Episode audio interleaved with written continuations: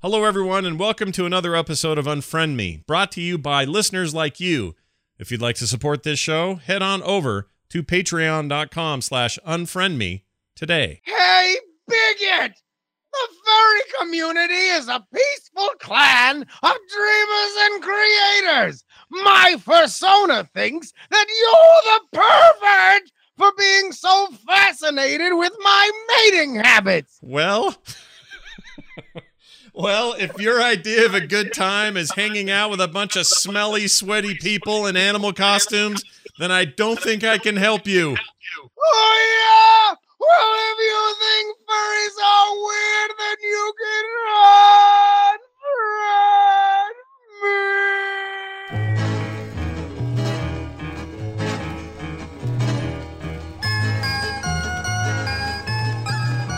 me. Hello, everybody. Welcome back to Unfriend Me. Ooh, I'm hearing myself like crazy on your monitor there. Bat, bat, bat. Oh, that's better. Oh, no, it's not. I still hear myself. Hey, it's me talking to myself. Check it out. Hey, Scott, what's up? Oh, better? Maybe. Oh, yeah, it's better. I don't hear it now. Hey, everybody. Welcome back to Unfriend Me. It is Unfriend Me for Tuesday, July 24th, the 2018. And uh, we're back, Jerry, to talk about, about the furries today. We're talking about furries and furry culture and uh, what it's like to have a fursona, what our fursonas might be. And with the help of the chat room and callers a little later in the show, we are going to turn this thing into Furry Information Central or Formation Central. Uh, yes, Scott. Uh, there are fur, uh, Fur- few communities that come through with the communication like the furry community. They certainly did for this podcast. And tell you what, it was great. I, I in addition to my 30 minutes of googling, uh, I had a lot of links kind of come in over the last week. So uh, it, it was it was uh, awesome. But of course, you can email us on all of our topics at unfriendme at or unfriendme at gmail.com. Again, unfriendme show at gmail.com. And two weeks ago, Oh yeah, sorry about about- last week. I was I had a 102 degree fever and was no in no condition to talk about furries or anything else for that matter. So sorry about that, but we're back. No problem. SeaWorld was our topic two weeks ago. Charles wrote in Hey, I like the show, but I don't feel I can recommend it out to people who I think would enjoy it because Scott uses the word cuck once an episode. When the phrase don't. libtard cuck is used, it seems to be used to undermine the opinions of conservatives by typing them uh, as people who use inflammatory language rather than having given their stance on thoughtful consideration. Hold on I a ran that email because we didn't get a lot of email about SeaWorld. All right, here's the deal. I want this to be very clear. When I use the phrase cuck or libtard cuck, I am not. I heard myself again. That was weird. I am not talking about conservatism, uh, conservatism, com- conservatism. Why does that sound wrong? Conserv- Conservatism. conservatism. Look, it was a rough week. I lost half my brain cells. Give me a break. Anyway, uh, it's not them I'm talking to. It's people who say that that I'm talking to, and I don't care where you lie on the political spectrum, and I don't care if you are in the left and you use a term like redneck piece of shit. I don't like that either. So that's you got it wrong, dude. This is not aimed at people with generally conservative opinions. Oh, I don't know, like people like me. I generally count myself as a sort of conservative. Depends on what we're talking about. Liberal, liberal when it comes to social issues. Very conservative when it comes to fiscal issues, and a little bit of mix of a whole bunch of stuff in between. You can't label me, damn it. And the main point here is when I make fun of the terms liberal and cuck, or liberal cuck together, or cuck by itself, I am dismantling those shitball words that suck so that others feel less powerful using them. And it doesn't mean I'm pointing at a specific group. I'm pointing at whoever freaking says them. That's it. It's always delightful when raging liberal hippie Scott Johnson is correctly pegged against me, firm conservative voice Justin Robert Young, as you are the father of three in Salt Lake City, and Yep. I am the childless Bay Area resident. It is always so funny to me. Yeah, I like Stephanie, it. Yes. Oh, Stephanie wrote yeah. Oh yeah, here, yeah. you- Uh, you sorry, I'm I'm doing this all out of order, or maybe I'm doing it on order. Anyway, Stephanie says, as for Blackfish go, or as far as Blackfish goes, they made claims that the new trainees would get to ride the wheels of their first day day of training. This isn't true. They proceeded by showing a clip of a woman riding the whale who was different than the woman telling the story. She claimed it was her in the video, but it was very very clearly not. You also have to keep in mind that any living space for an orca is smaller than the ocean. Also, wouldn't you agree that getting free, uh, sorry, free food, a predator-free living space, medical care, and all the attention in the world probably wouldn't be the most miserable thing? Well, there's a point of view. What do you think of that? I, I, have problems with Blackfish. I do think that it is a manipulative documentary, and, and my opinion on it is that I wish that they had just kind of said what they meant, which is that they don't like zoos and they don't like SeaWorld. Uh, but uh, yeah, I don't know. I mean, they, listen, we, we can go point by point on on why Blackfish uh, was manipulative. Uh, I don't know if if I mean I'm not an orca. If I were an orca, I'd be able to be like, oh yeah, this is great. I don't have to worry about dying at any moment. Like I get fed. There's a fat child in front of me. He claps when I splash him. Like this is amazing. But I'm not an orca, so I don't know. Yeah. Dan Dan, the lawyer man, writes While I'm certainly no member of PETA, I am very concerned with the pre- preservation and conservation of wildlife. Hunting and fishing is a facet of that effort on my part. I definitely get the romantic notion of untouched land, old growth forest, mountains, and desert, relatively untouched by modern scars like roads, electricity, etc. They are beautiful. But living in Michigan, a lot of our forest is replanted and in clear rows. No joke, it looks like a connect the dots puzzle from a checkerboard. I firmly believe that people need a connection to the creatures that if we want to protect in order to actually care. It is tough to care about an abstraction or something that only exists through David Attenborough narration.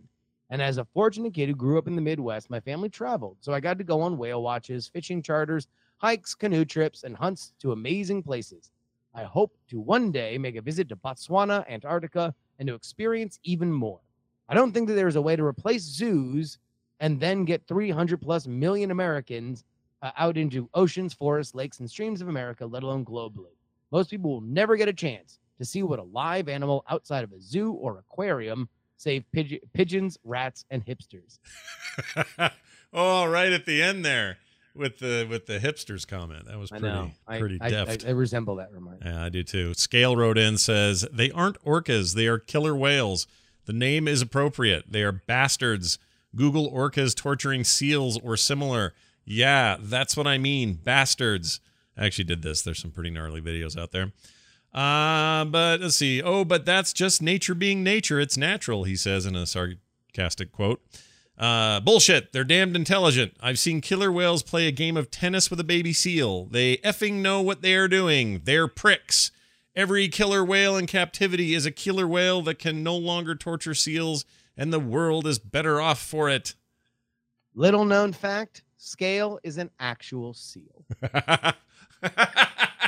oh man, your pe- I'm so sorry about your people being used as a ball as a tennis ball scale.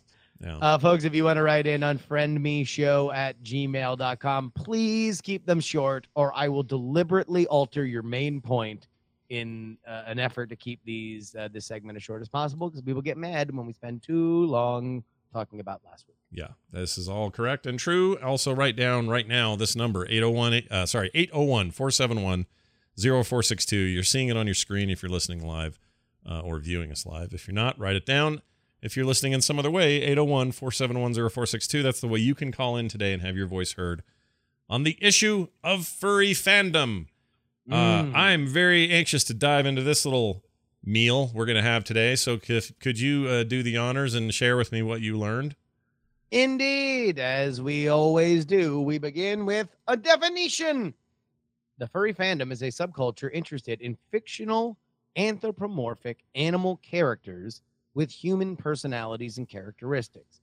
Examples of anthropomorphic attributes include exhibiting human intelligence, facial expressions, speaking, walking on two legs, and wearing clothes. Shut up. What do you mean, shut up? You made that up. That isn't. No. Is that really what they say? Yeah, You the two legs bit and the wearing clothes bit. yeah. See, already I'm learning something. I didn't know that. Like it's a pretty simple definition. Is it widely held? Like if you, if I uh, I've t- were there fans in our audience that are that are uh, part of furry uh, uh, communities. They don't all have the same uh, memo, do they? Aren't they all kind of they got their own brands of stuff and their own little side project, or they've got their kind of furry fandom that they they are more into. Maybe one is more uh, anime focused or uh, uh, or inspired rather. Another is just purely uh, I don't know. I'm making stuff up now, but but I thought that I thought that was it. I didn't realize there was like a central pillar of understanding. You know, all right. So uh, the the uh, nerdtacular fandom is a subculture of people interested in podcasts created by a group of people. And then you're like, wait a minute. I thought they were all just uh, morning stream listeners. I thought they were all just night attack. Yes, there are all different versions of it, but this is the center that holds the, the that is the fulcrum is that they are interested and excited by anthropomorphic animals. So so just to give you a sense of it, this is you know every DreamWorks movie. This is uh, a movie that is actually highlighted repeatedly as an early example is the old 2D animated Disney Robin Hood. Yeah, I love that movie. Great movie. Love it. See, look, Scott, I'm a furry. You are already getting ever, ever closer. But look, if, if you were to get so excited about it that you would like to see other people who are replicating that kind of work, this is a community for you. Okay. I'm just surprised they, I mean, it sounds like it's an agreed upon central uh, pillar, as you described it. Now, th- Scott. Yeah. I'm detecting a hesitation in your voice. Hold on now. In that you are expecting another paw to drop. No, I'm not, but I do want to tie this into last week's killer whale thing real quick. They're okay. technically mammals. Is there a subset or subdivision of furrydom where you can be a a killer whale or any other whale, any other sea mammal for that matter, and break this walking on two legs business? I think the walking on two legs is kind of a central tenet. it's the like it has to be anthropomorphized. Does it also and, and, and furry? don't know what anthropomorphized is. It basically just means that you are exhibiting traits like a human. Okay, so so in the in the fur part matters. I can't just be like a narwhal or like a shaved uh, I, I don't. Uh, you want to know what? This is where I will definitely defer to anybody who wants to write in or call it. Okay. Because best I can tell, the fur is fairly essential to furries. Okay. I mean, it's in the name, is why I'm asking. And I, yeah. and, I, and we're not going to have obviously all the answers to this, but this is part of the problem and my hesitancy. I don't have any sour judgment towards furries in a gut reaction way, in a long term understanding way, in any sort of way. I don't have any judgment, no feelings of weirdness. Here's what I have lots and lots of curiosities because I don't understand the draw. So therefore, I'm drawn to things like questions like, "Can I be a whale?" or "Is fur important?" or "Is, well, a, is a narwhal yeah, included?" Mm, mm, but those aren't the questions that you normally ask when you immediately uh, uh, talk about furries. Don't lie. Don't front. You know you have very specific right. judgments and questions. Not judgments. I do have questions, but not oh, judgments. Oh, I think you have judgments. Here's a, here's a question. A little bit of judgment. I'll, all right, I'll let you continue on. When we get to my question, though, I'm going to make it's going to be obvious that it's not draped in, it's not coated in a thick layer of judgment. It's just, it's all I've ever been told, so I don't know. So here I am to learn. Okay, so tell me more. What's the history? According to fandom historian Fred Patten, the concept of furries uh, originated at a science fiction convention in 1980 when a character drawn from Steve Gallacci's Albedo Anthropomorphics started a discussion of anthropomorphic characters in science fiction novels. This led to the formation of a discussion group that met at science fiction conventions and comic conventions for years afterward. A Hobbs dog a, a, a regular for all uh, uh, Frog Pants and uh, Night yeah. Attack and Diamond Club sure. uh, content, uh, wrote in and gave us these six points. Number one, furries are broadly speaking fans of anthropomorphic characters.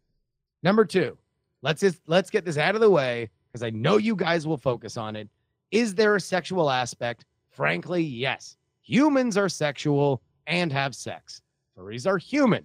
It's no different from slave Leia costumes from Star Wars or a husband who likes his wife to dress up as, as a naughty schoolgirl or the bear community.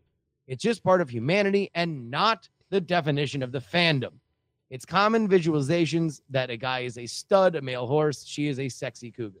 Number Mm, three, the cosplay. mm. Yes, many furries have fursuits, uh, or more commonly partials, aka a head, tail, paws, foot paws. A good fur- fursuit costs between three thousand and five thousand, but you do not you do not need one, and they are very, very, very heavy and sweaty. Uh, four tails. No, Scott, they aren't butt plugs. They are an accessory that attaches to your belt, and it is inexpensive and a fun way to show that you're a furry, be it at a con or a get together. Okay, but hold on. Hold on. I I know these exist because I've we, I've gotten feedback from furries saying, "Oh yeah, that's the thing. People do that. They get these. They got a they got a the the the plug end. And look, and I'm looking at this.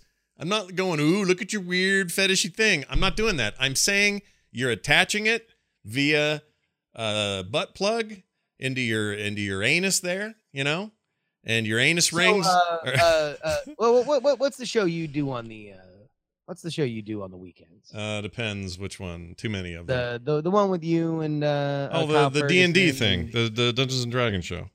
Oh yeah. Yeah, there will So I mean, uh, that's that's a devil worship thing, right? no, it's not. I Not mean, because I've I've seen it. There's the, I've seen it on the news. Uh, uh, I, I, it's definitely a thing. It's definitely a devil worship thing. This is not debatable. People really into the devil. That's why they play D and D. So, I mean, I guess that's the end of the story, right? no, I don't. I'm not. A, I'm not seeing it in this broad way that it's a thing that everyone agrees is a thing. Secondly, I don't see it as a negative thing. I just am curious about it. Like if Again, I I, guess his point is, and we are going to get into this. There, there's much more here. Uh, that furries are very sensitive about being solely defined by sexuality. oh that I know that I could tell you. They're Yes, very, very, and so there is an essential element to the tail culture, Yeah. based on what I read, uh, where this is a way that you can just signal to other people that this is a like-minded thing, right? And so to take something as essential as that, and let's compare it roughly to you having a 12-sided die, and somebody immediately thinking, "Oh, well, I bet you you'd really like it if that went up your butt." Uh, that is offensive to them. All right, but I'm not saying, boy, I'll bet you'd really like it if that went up your butt. What I'm saying is, I have been told by people who say they are act, you know, uh, understood. Understood. Again, I guess my point is just because it is a uh, and this is a, a sensitivity in the culture. Uh, Yeah. uh, that yes, there is an element of this in here, and we're going to get to it. Okay, but also I just want to make it clear. I think that that's a pretty just from a practical um engineering standpoint, it's not a bad design. I'm just throwing it out there. I take all the sex out of it. I'm just saying, you know, it's the tightest sphincter muscle in your body. I'm I'm thinking you're going to hold that tail real good. It's not going to slip off. Your belt's not going to go sideways and look funny. It just seems practical that it would work pretty well. And so I don't actually I don't have any kind of judgment or problem about it.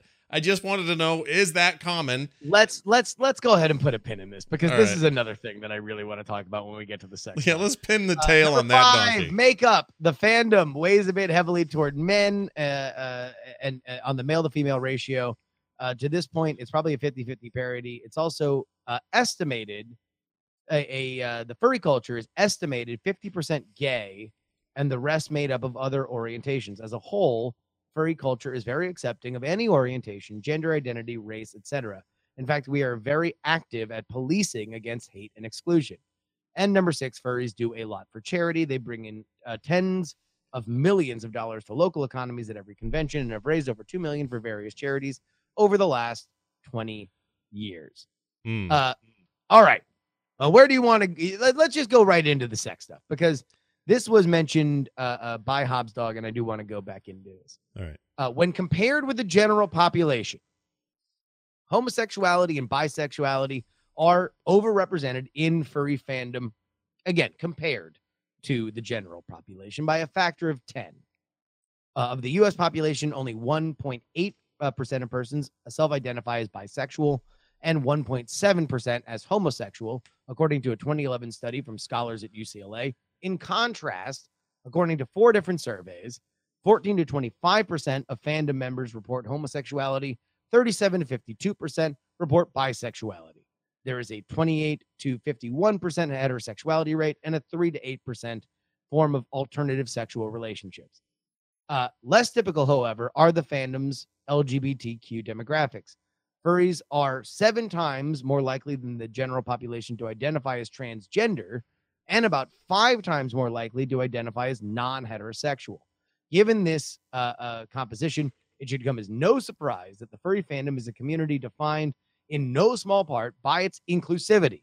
The fandom embraces norms uh, of being welcoming and non judgmental to all. Yeah. So I get that. this is where a light turned on for me. Okay.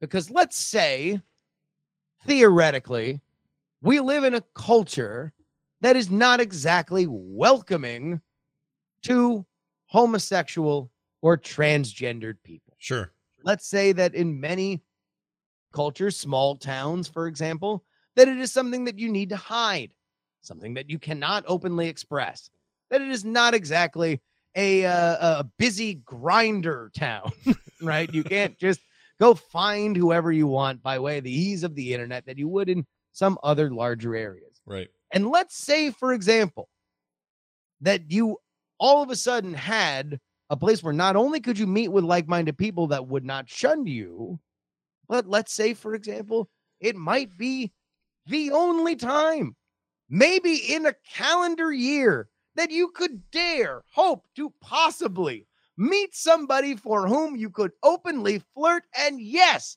dare to possibly have sex with Yeah.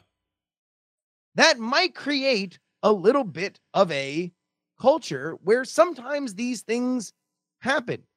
Uh, uh, that that this is that this is a, a element of it, and yet it has been portrayed as a you know a, a, sadomasochistic or, or fetish kind of community. That it is at the same in the same uh, purposes of of of, of that, and I think that that once I read that, it's like, oh, okay. Now, now, now I get it. This is about freedom. And mostly I just was left with the one thought. Can we please just leave these gay nerds alone? Good God. They have to they go to conventions and they're and they're they, they, they, they're identifying themselves in the way that they want. Leave the gay nerds alone, Okay. please. I I uh I'm with you and I don't see how my fascination with it is is probably the same thing that some see as repulsive. When I see it, I go, whoa, whoa, whoa! We're all dressing up like what now? And do and and okay, this is a whole convention of everyone's just like dressed like cats and stuff. Like that strikes me as a thing that I personally don't. I'm not attracted to that, and I don't mean sexually. I- I don't find interest in it. It's like it to me that'd be like playing Halloween every day, and I don't understand the point of it. On the other hand, I totally get being obsessed with something like Disney's Robin Hood. I love that. Um, I like So wait a minute, wait a minute, wait. So so in your in your idea, the uh, furry is somebody who dresses up every day. no, no, no, no, no, no. But what I mean is like for somebody to say, "A, there's this community." I mean, okay, well, look, let's look at it this way. If I was not who I am, let's say I was, um, I don't know, I'm I'm a gay dude looking for looking for like-minded people, friends, people to hang out with. Yeah. uh, work opportunities, whatever it is, and then I find out, oh, there's this there's this rad culture that's supporting me, and I can be there for other people. This is great. Like I totally get that. That's awesome. Like hundred percent. If anything, they're just they're just a subset of what's already kind of nerd culture, which is Yeah, uh, a, a long time reviled group of people that want to just get together on Saturdays and play cards, and nobody understands why. So I totally get it. It's not. It's not that part that's hard for me to understand. The part for me that's hard to understand is is the attraction to it, and I think maybe I could look at. I don't know. I don't care about professional racquetball either. I'm not saying they're equated, but they're equated in this one way. I'm not interested in it yet. It fascinates me that there are professional leagues for that sport. but if I was into it, I wouldn't be fascinated. I'd be playing. You know what I mean? Like that's what I think people are dealing with. The problem is you have people with like low emotional intelligence that see this, have the same reaction of, "Oh, that's not a thing I'm into." Weird. I wonder what what where would I have to be to be thinking about that? And then what animal would I choose? And then I get all logistical in my head. Instead of trying to understand it, I'm not trying to toot my own horn here, but I think a lot of people see it and go, "Ew, that's different than me." So therefore it's weird. And also I heard they have sex. You know, you know what I mean? So I think that's the that's the big difference. I don't have any problem with people not understanding somebody's fandom. I think that's an okay thing. Like there are parts of anime I will never understand. Sure. Um, yeah. But I don't I don't ever want to be that guy that goes and and therefore you're weird and I'm not. And that's why I don't I feel I feel bad for the furry furry community because they're the victim of that a lot. Yeah. But then also I know that okay, here's a controversial thing I'm going to say. Oh, I'm going to get in trouble for this. All right, Jerry, you're going to have to help me with this, or you're going to Okay, have to help go. me bury myself Go. with this. All right.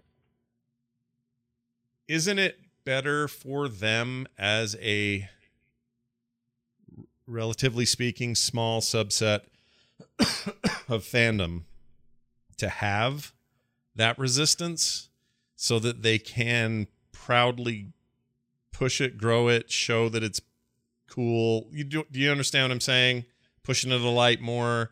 Like if everyone was like, "Oh, furry's cool," and walked away, I don't know. I'm not that they're looking for growth. I, I don't know how I'm trying to see. This, this is why this is hard because I don't want to make it sound like I'm saying they're trying to sell a brand or something. But if people just completely laid off it and just did it like you would if somebody was into golf, I feel like that gives them less drawing power. Like less people are going to find out about furry culture because they don't. I, I sure, but I, I and this is this gets into what I've uh, I, I found was a tremendous fear and loathing of the media, yeah. uh, and we are already seeing it in our chat because in this case we are the media and we are misrepresenting uh, uh, furry culture. Yeah. Uh, uh, for those of you who just joined us, I, I do very much encourage you to go back to the beginning. Uh, Oh I yes, have- please I- do. I, have I have taken I have tried to do my best, and please, you can roast me on the phone as soon as we are done. Uh, if I have done if I have not done a good job trying to represent the furry culture, but I did make it very clear at the beginning that here is the definition of furry fandom. Sorry, not culture. right. Furry fandom is a subculture interested in fictional anthropomorphic animal characters with human uh, personalities and characteristics. Examples of anthropomorphic attributes include speaking, uh, uh, exhibiting human intelligence, facial expressions, walking on two legs, and wearing clothes. That is it. Everything else, the costuming, the the interactions, the conventions, uh, and yes, even possibly even kissing somebody on the lips or going even further is outside of the fulcrum that is we're into these anthropomorphic animals dog and and and that's the beginning middle and end of where you need to buy in to be a part of the fandom Right. Now, you might even be able to. I could get in by saying I like Star Fox. I could say I really dug Zootopia. These are examples that would get me in.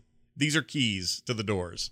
yes right? uh, uh and we also made clear that they don't all have suits nor uh, that, it, that to make a full fur suit is very expensive and it is something that you'd wear sparingly Yeah. Now. Yeah.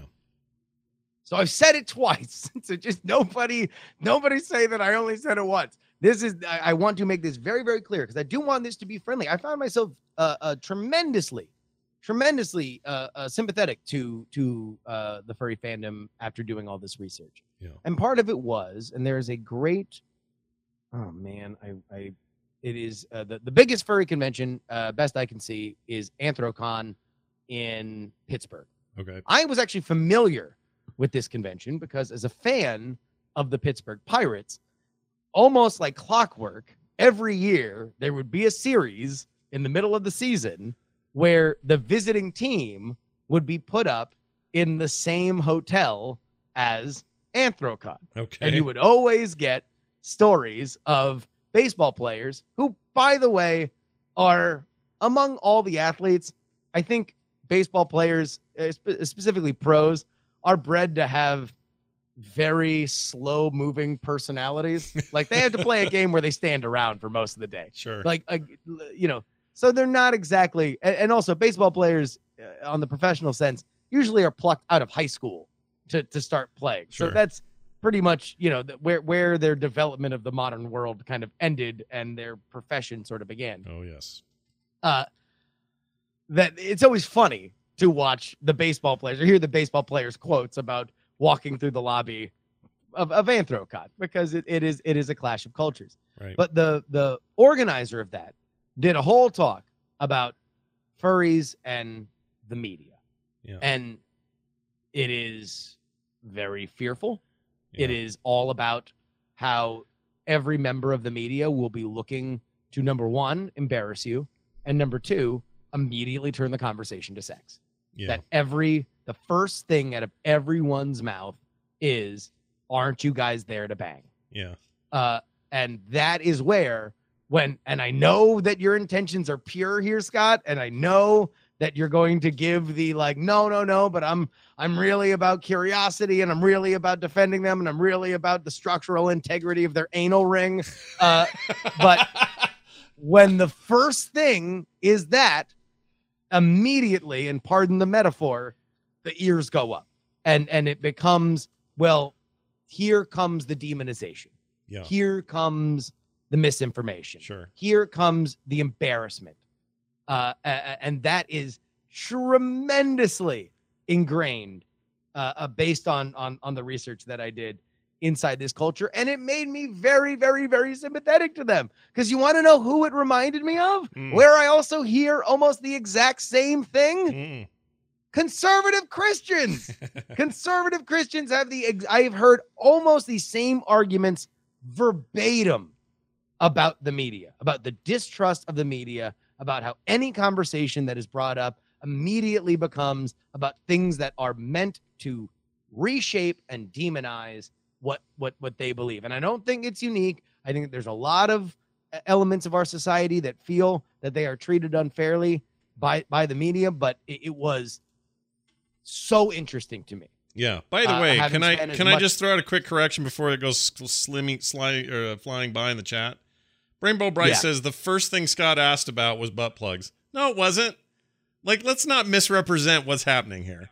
Number it one, was the first thing that you mentioned when we brought it up on tms it was the first thing that I mentioned. No, I know, but on today's show, okay I'm you sorry. Pushed you that- pushed me be- you pushed me into that place so that I would have to address the thing that I was goofing around about this morning on TMS. That's not fair, chat room. That you guys are oh jury good cop, Scott bad cop. I have no problem with this fandom, and I don't have an obsession that it's all no, about no, sex. no, no, no, no. I- And again, I I think I think here's the here's the interesting part. And after this, we can open up the uh, uh, open up the phone lines. I know that what you are, but but everything that you are saying, you know deep down in your heart. Because if there's one thing that I know you have fought your entire career for, if there's one stance that you have taken, literally as the guy who made the the con nerdtacular, is that this should be the safe space for nerds. Right. this should be the safe space where you can exhibit exactly what you want. And, and i know how uh, how you've raised your kids has been you put your money where your mouth is uh, when it comes to those kind of lessons. Here's all i want to point out is that even in that even in that if the most colorful element of this is the thing that we are drawn to is the sexuality that is something that is uh man i don't want to use triggering but but it is it is uh something that that is uh, uh uh, immediately brings up very very bad feelings for that community based on the research that i did So I had a personal experience that I'll share that is not about sex, but it is about this issue uh, to help illustrate, at the very least, that I understand where this comes from. Yeah Nerdtacular 2015, a banner year. Loved that year. Great year. Mhm. I also was way skinny and I loved it.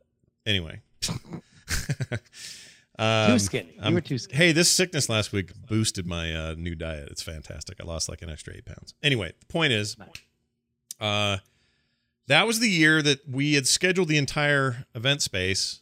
Maybe the first year we we locked the entire thing down ourselves, but the event planning people in charge there at Snowbird screwed up and also had a um, I forgot what they were medical technician conference something something going on up there. Oh, And yeah, I remember it- so there was some crossover, but it wasn't a lot of crossover. It was a little bit of crossover, and they were very you know straight lace suit wearing, tag wearing, you know people that are uh, hospital uh, administrators, this kind of stuff, and very very different than what our crowd was there for. Yeah. and they I overheard multiple conversations between those people at their little luncheon or spread off in other places, and in some cases they'd even come up and ask us what this was all about. But I heard conversations like. I think it's just a bunch of fat, sweaty nerds playing D and D and board games in that room over there. Like Yeah. they had it all in their heads that a everybody's overweight, everybody's sweaty and gross, everybody's a giant Comic Con nerd wearing some weird hat or T-shirt, and they're all just in there playing Magic the Gathering or freaking Dungeons and Dragons, and that's all they're here for. And I got real sensitive about that.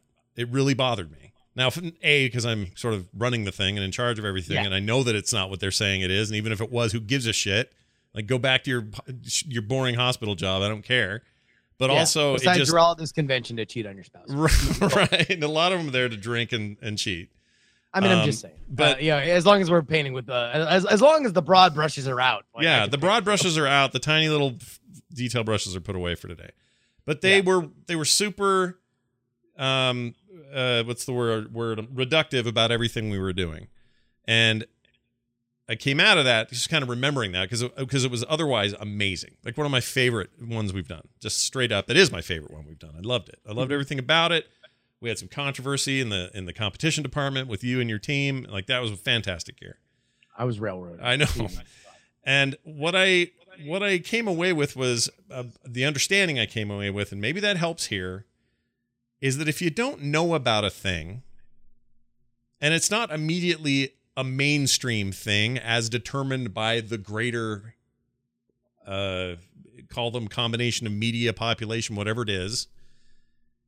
You're always going to have this thing. Now, whether how the people react to it is, is up to them. And if they get bigoted and jerky about it, well, then that's on them and their dicks. But you're always going to have that thing. Like I always talk on the show. If I if I'm in a restaurant and I'm eating and I'm chilling and I turn to the left and I see a dude lean over and kiss a dude, it, I'm I'm immediately like, oh, oh, okay, okay, it's fine. The same joke I made last. I time. know you made the same joke and whatever. This is also part. Bill Burr does this in his routine, talks about it a little bit, and it, it, I can relate to it because I see it, and because it's not the norm, it's not happening constantly. Uh, because of where I live or whatever reasons you want to apply to it, it it's like, oh, right, right, differences. That's different than me. Okay, good. I'm fine. Everything's fine. It's not like bad. It's just it pulls you out. So if I walked into a room and it was just nothing, like if I walked into a room just uh, haphazardly in a hotel and it's nothing but people dressed in furry cosplay, play, having drinks, telling jokes, having a good time, it's impossible for me not to have that initial, oh, oh, okay, oh, I got it. Do you understand what I'm saying? And I think it's bad if Oh, we I- vilify those people too much because you're never going to gain the understanding you want if you push them away so hard and far that they're not even left with their own reactions. They have to be able to feel something. I, I I understand what you're saying, and we should open the calls right after this. Here's Okay. all I will add to that. I know that your heart is pure on this. Well, I I I I feel very confident. However, empathy to me is not understanding how we feel; it's understanding how the other person feels. oh yeah, And with furries, bringing up the sex stuff, like in it before you've kind of demonstrated that you are, you know, uh, dealing with this in good faith, well, is a bad way to start a conversation. completely agree. No matter no No- matter where, no matter where your heart is, their heart closes when that's the first when when it immediately jumps to to yiffing. Yeah, it's like saying, "Oh, you're." Is that the term for it? I never heard it. Is that what that is? Uh, yes, no, Oh. that, yeah, that is that is the the the the term for furry sex. It sounds like a pejorative. Is it? It sounds mean. Is it mean? I don't know if it's fallen out of favor, at least as in in in in the research that I did. I, I can't speak to the the beating pulse of furry culture, but uh, uh, I did. Uh, uh, I, I I think that it is I think that it is. Uh, uh, Well, okay. So so so two things. I would never. We'll open the phones here in a sec. I would never. I would never start a conversation with anyone of any kind of, with, that started with "Don't you guys just have sex?" A because that's weird and embarrassing and too forward. And B, I don't care. Your sex life is your own and not mine, and so's mine. And you don't get to you don't get to come ask me that either. So, so for me, that's not ever an issue it's what's funny is I don't even when you talk about furries, people think I'm lying about this because I'm I like to make jokes and I phrase things poorly. But I just I'm just curious about the whole dressing up and having a whole convention about it. That's it. I don't I'm not going and do they do it?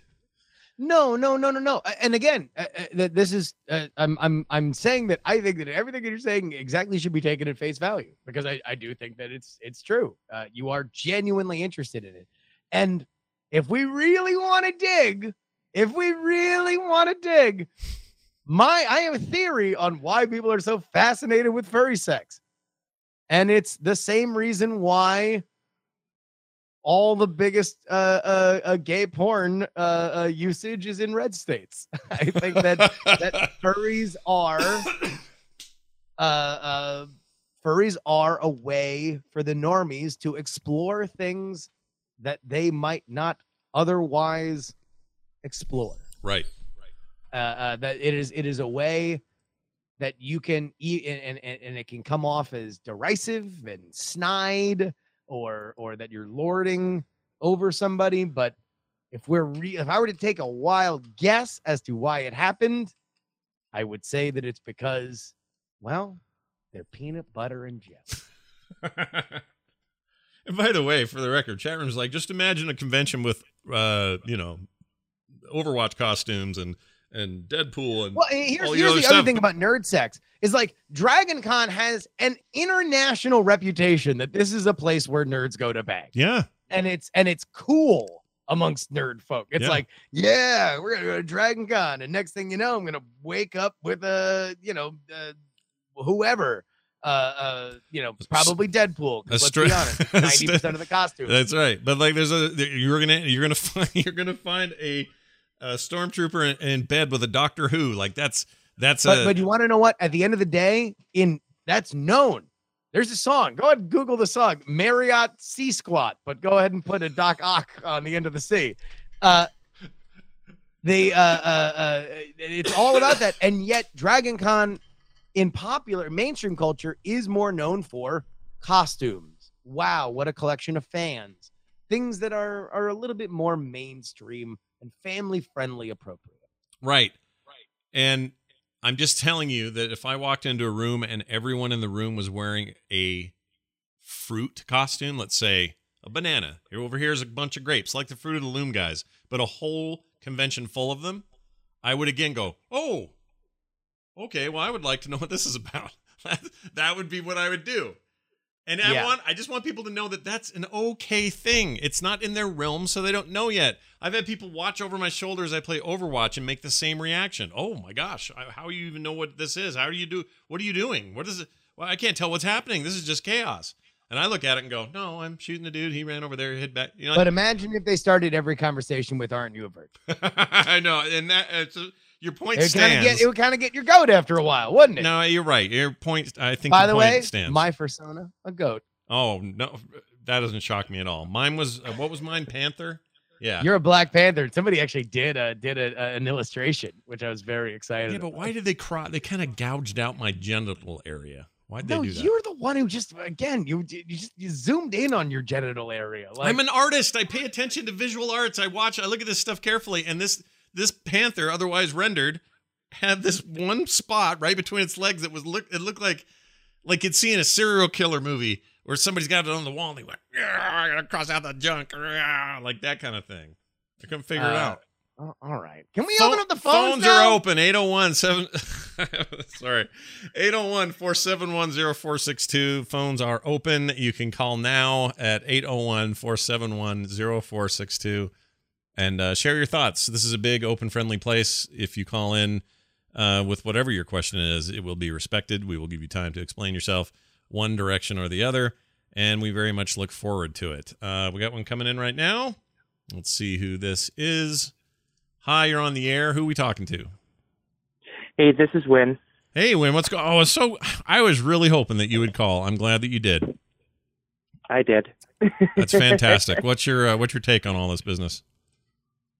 Um, I made a couple notes. First, not all Go. furries have fur. Okay. Oh, oh no, that's good. No, no, no. Uh, this Okay, is good. good. Oh, hold on, before you go any further, like lizards and that kind of stuff, or what are we talking about? Because I I would want to change my thing from panther to lizard if I can.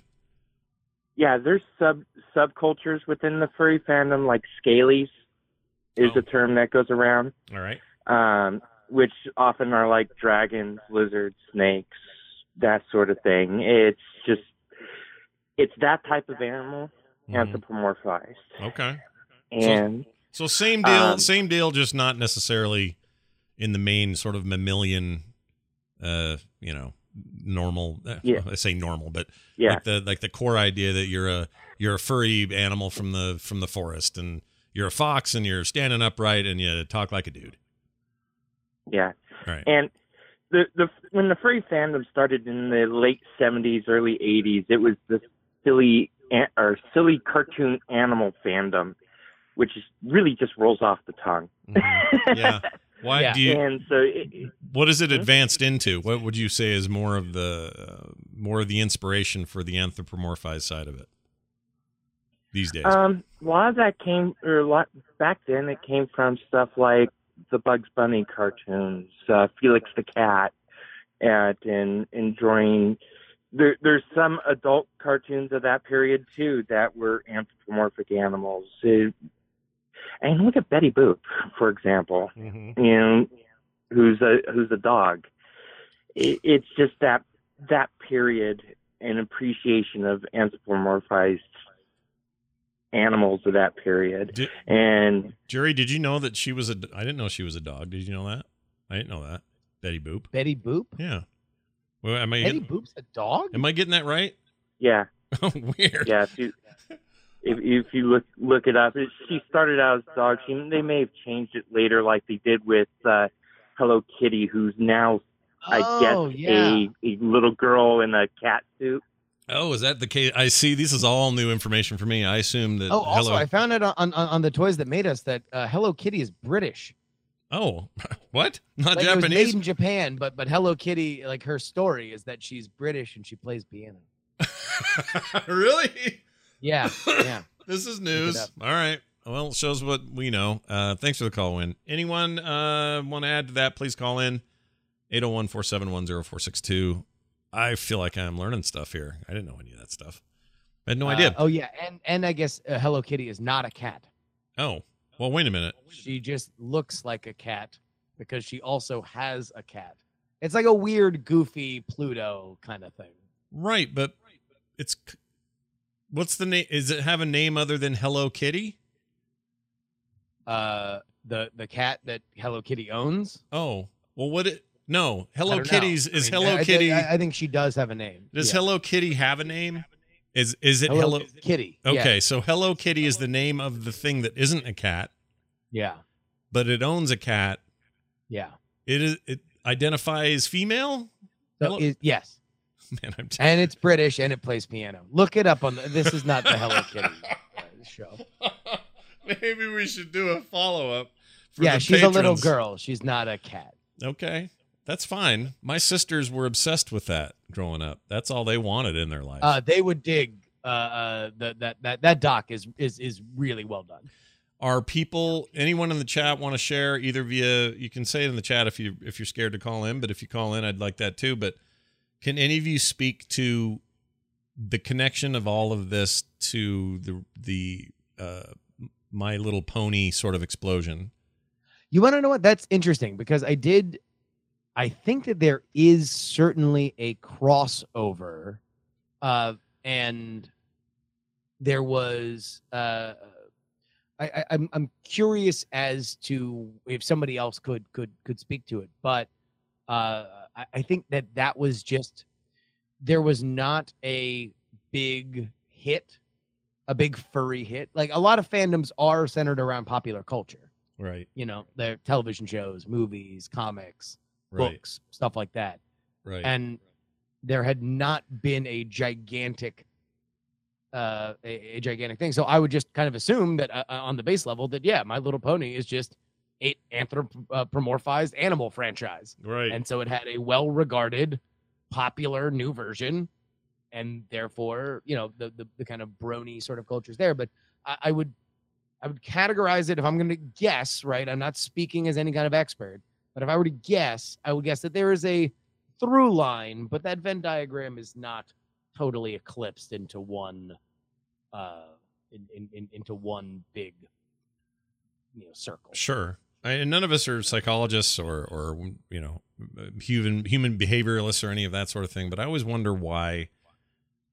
What is it about, for example, that show, that especially the modern incarnation of that show, that really propelled that community forward and created that subculture in that community, versus say any other popular cartoon of the day. Like i don't i don't see anybody the powerpuff girls didn't create a, a huge powerpuff girls sub subculture.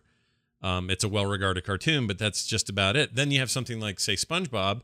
While it didn't meet, make everybody want to go dress in a sponge costume or something like that what it did instead was it became the great meme generator of 2018 and beyond in a way that no one saw coming.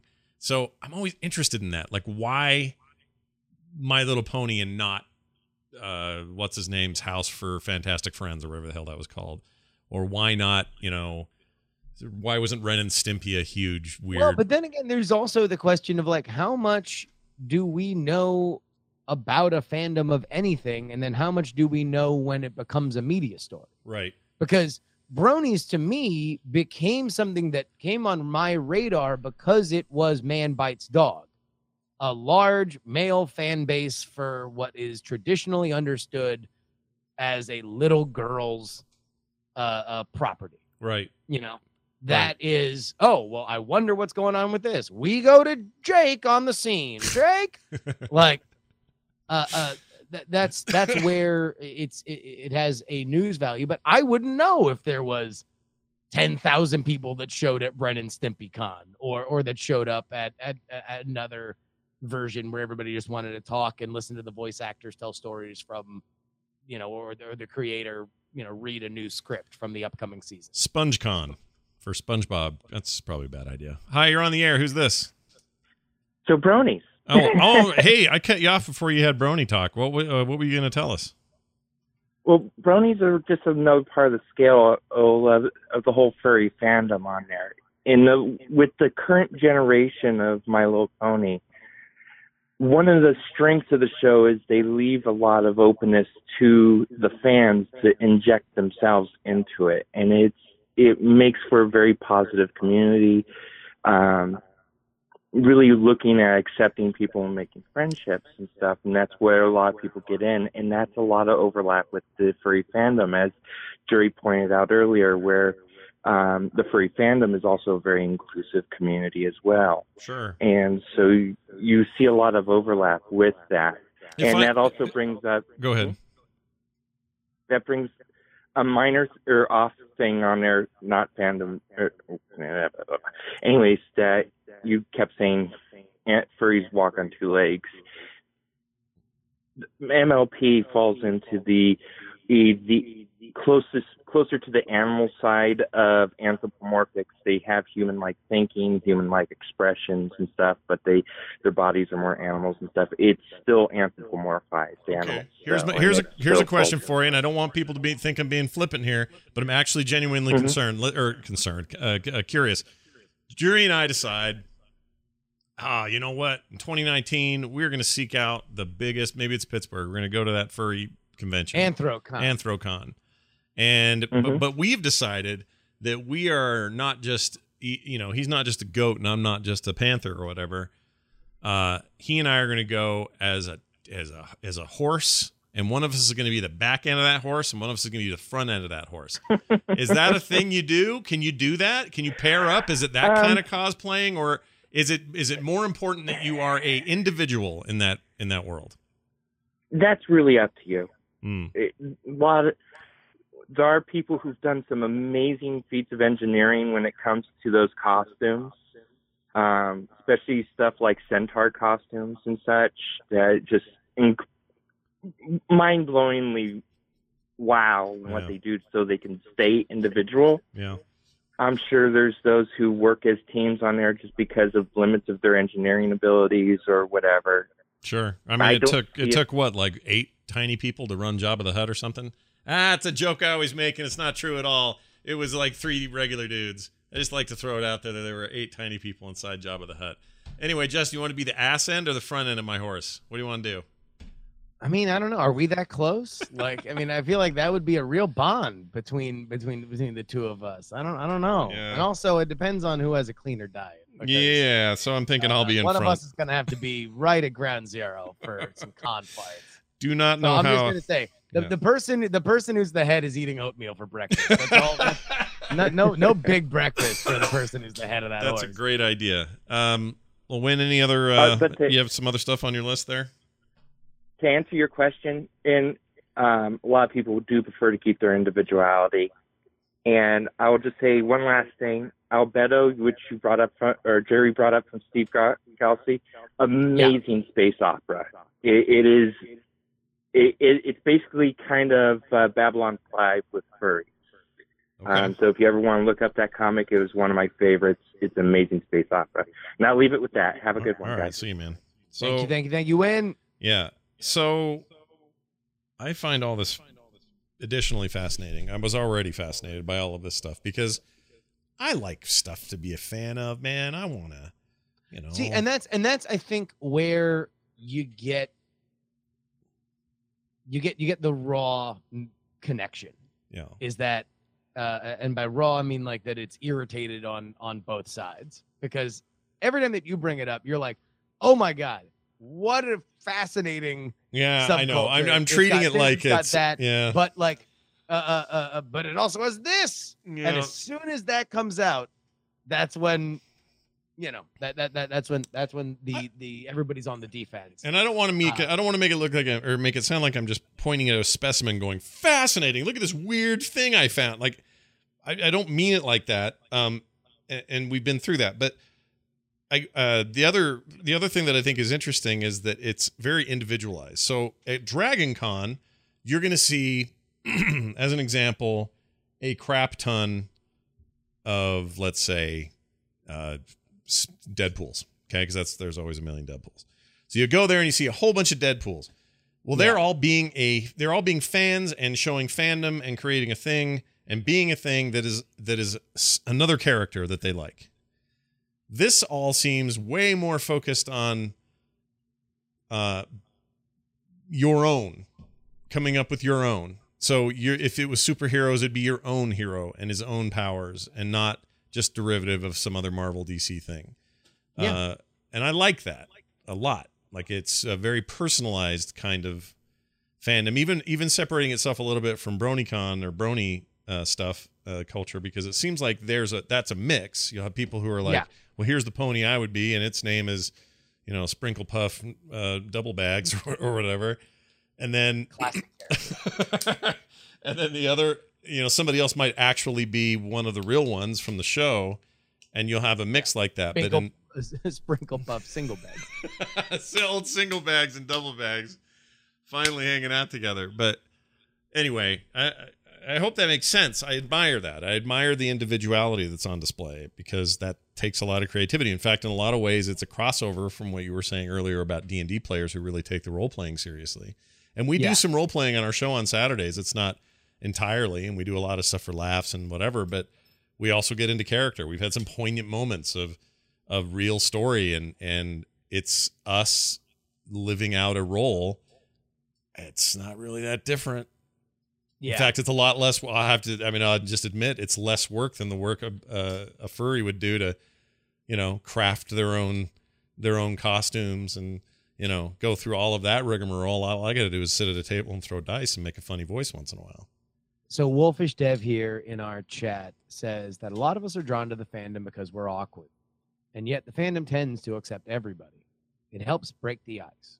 People or it helps people with issues, anxiety, autism, etc., to meet others and make friends and form healthy relationships. oh and that's that again is where you know it, it's I, I i gained a tremendous admiration for furry fandom in in researching this episode and i think i understood not only you know anything that i didn't understand about their you know the the whole uh, mood of it but but also some of the uh the the the, the quick draw uh, of defensiveness because Right. that's something that i think i've certainly experienced uh and i didn't quite grok you know i didn't quite understand why that was why that was there and i think i do understand it a lot more now. One of the things that was sent that i referenced earlier uh uncle and i i i'm almost positive it's kagi uncle kagi's furries and the media is the talk uh it's about an hour long but i would tell you what i thought i was gonna uh, uh skip around on it. I wound up watching a, a fair amount of it uh but that will give you an idea of somebody who's been around that fandom for a very, very long time uh, and has had to deal with not only the city of Pittsburgh, but the city of Pittsburgh's media to help shape a positive image and how much of a challenge that is. I found that fascinating, so I'd highly recommend it. Uncle Kagi's Furries and the Media. And as a as a cap off point, I would mention that uh, this sort of doesn't end here. Uh, you guys can email us and tell us what you think. What are the things we've missed? What is the stuff that you feel like we didn't emphasize or uh, overemphasized here on the show today? You can do that with the email address unfriendmeshow at gmail.com. If it's easier, you can go to the website frogpants.com slash unfriendme and click on the contact link. That'll get you there as well. And as always, every episode has its own show notes and a place for you to comment and create threads if you are uh, preferring to do that. Um, I guess that's it. What do uh, what's our plan next week? I haven't even thought about it. What are we doing? What's our Oh, deal? man, I'll tell you, I didn't even. I literally I'm just, scrambling right now. Oh man, Um, Hey, should we do? Should we do some light stuff? okay. Uh, I see on the light list we have abortion. Oh, stop it! Oh no, God no. Okay, no. We're not doing it until we get paid. All right. we got to hit a certain level. All right. Uh, you tell me what. Not Kagi. Kagi. Oh, K A. Uh, yeah, Kagi. That's uh, that's what it is. All right. How about uh uh? Oh, you want to know something that we haven't done? This would be a good one. mm. Spoilers. oh, I love that idea. How about got spoilers? it's got a great connection to um, uh, the the etymology of the show. Uh, we both are people who enjoy uh, modern entertainment and talking about it, and sometimes sharing spoilers. But we've never talked about the psychology of actual spoilers. Can you be spoiled? Are you being are you tricking yourself into thinking that even matters? Isn't it more enjoyable once it's spoiled based on some recent? Uh, the birth, the birth of spoiler culture. yeah, this is big. I think this could be not only lighter fare, uh, but f- it could get contentious. This could be interesting. So, uh, yes, spoilers. We're gonna fight. week. It's gonna be great. That's an awesome one. I love it. Uh, so come back, back or whack for that. Don't come whack for that. Don't don't whack. Phrasing, phrasing. Um, again, the website. That's all those podcast listeners just jacking off while they're listening to their podcast. That's right. Uh, so unfriend me. Uh, oh, you listen to podcasts? You jack off, do you? Perfect. Uh, that's gonna do it. Justin, anything going on we should talk about before we send the folks uh, on their way? uh, yeah. Uh, uh, uh, just go ahead and follow me on Twitter at Justin R Young. I'd love to hear. I I, I love the furry community. Hit me up at Justin R Young. Uh, uh, please let me know that I didn't totally defame your entire community because uh, I was very nervous about doing. That. I think you did just fine. And um, for the record, him him dressed up like a Pokemon is not is not fur. You not you're not a furry. Just because you did that, you did you were a cosplayer that time that you did that. Uh, yes. Uh, technically, I was a credentialed member of the media, but uh, sure. and our my- very own Mike Lee, representative here in Utah, would not talk to you as a result. No, Yeah. he would not. He Yeah. would not talk to me. Uh, neither would uh, our current uh, security advisor, John Bolton. oh, John uh, Bolton, really? John Bolton refused to talk to me in a, in a Pokemon outfit. Wow, what a shock. Uh, anyway, uh, so there's that. Go do that. And you can also check out the website, uh, frogpants.com slash unfriendme. There's all kinds of links. We have a t-shirt that we sell if you want to check that out. But most importantly, we have a Patreon And that's where your help is most needed. Patreon.com slash unfriend me. Uh, means a great deal to us to those uh, to us for those who have already supported us. And if you haven't considered it before, think about it. Do you find this stuff entertaining? Do you find it helpful, informative, any of that? Well, let us know, and one day we'll get to abortion. Uh, I'm really looking forward to it. Uh, I think that's gonna do let's, it. let, let's try to do two episodes in a row on time, and then we can maybe get to a Yeah, we'll be all right. Uh, sorry about sickness last week, everybody. It's all good moving forward. Don't worry. Uh, next week, spoilers. After that, who knows? Lord only knows Lord how much only we knows. how much we love you. All right, that was a song I was trying to do. Anyway, that's gonna do it for us. Uh, Justin R. Young on Twitter, Scott Johnson on Twitter. The show is not on Twitter, but you'll find us, and that's enough. It's gonna do it for us, for me, for Justin, for all of you. We'll see you next time. See ya. Bye, unfriends. Bye, unfriends. Hey, unfriends, go away. Come back next week.